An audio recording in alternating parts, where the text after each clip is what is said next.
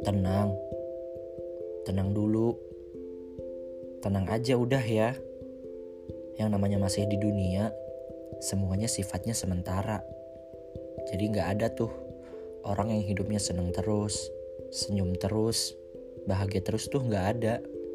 Begitu juga sebaliknya. Nggak ada orang yang hidupnya susah terus, sempit terus, sedih terus tuh nggak ada juga.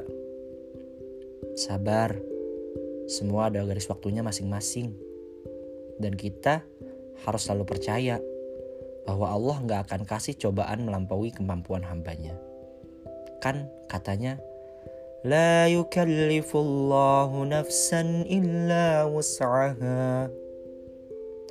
Jadi kalau sekarang kita di atas, jangan mudah bangga dan jumawa. Sebaliknya, kalau kita lagi di bawah, jangan mudah patah dan putus asa ya.